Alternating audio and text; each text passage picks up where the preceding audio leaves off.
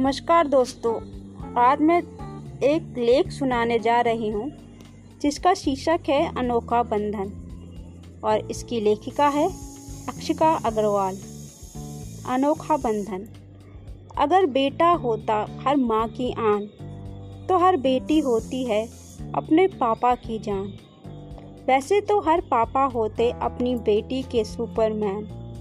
मुश्किल में ढूंढते हैं अपने पापा को हर बेटी के नैन बात है ये एकदम खरी। बेटी होती है अपने पापा की परी। ये नाता है कितना महान। आइए करते हैं एक वाक्य के ज़रिए इसका बखान। ये वाक्य है एक ऐसे पापा और बेटी का, जो ना केवल हर दिल को छुएगा, बल्कि इस रिश्ते के आगे हर एक सर सजदे में झुकेगा। हमने सुना है कि माँ अपने बच्चे के लिए खुदा है। पापा, बेटी का रिश्ता भी इस जग में सबसे जुदा है। आइए जाने कैसे पापा की परी हूँ मैं।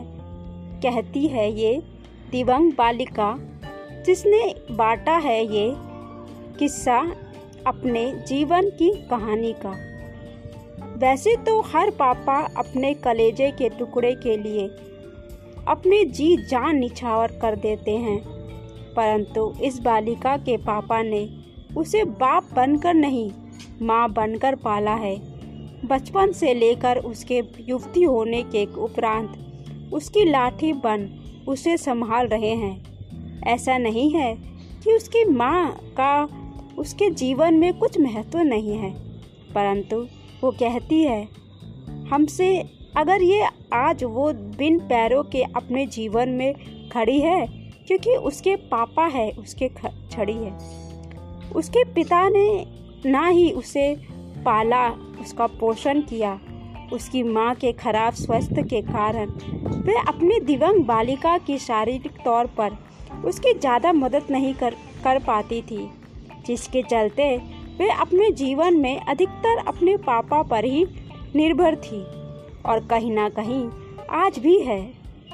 हर एक बेटी उसके बड़े होने के बाद आत्मनिर्भर हो जाती है और अपने पिता से शारीरिक तौर पर मदद नहीं लेती, परंतु उसके पापा ने अपने जवानी के दिनों में तो उसकी हर तौर पर मदद की।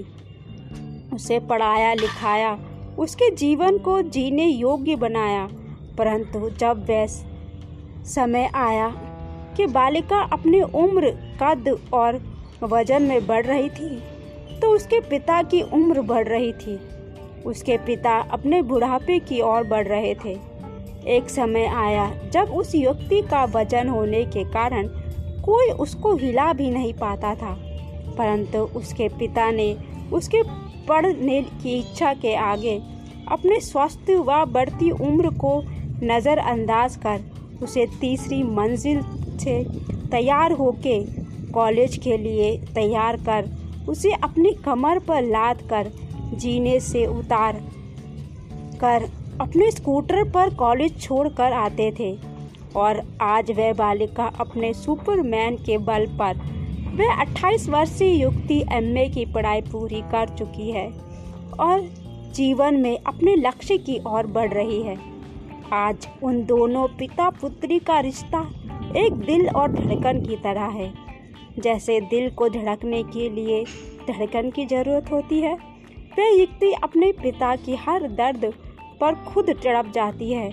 वही उसके पिता अपने पुत्री की घायल अवस्था में भी एक दिन भी उसकी मदद किए बिना नहीं रह पाते। दोनों की जान एक दूजे में बसती है। धन्यवाद।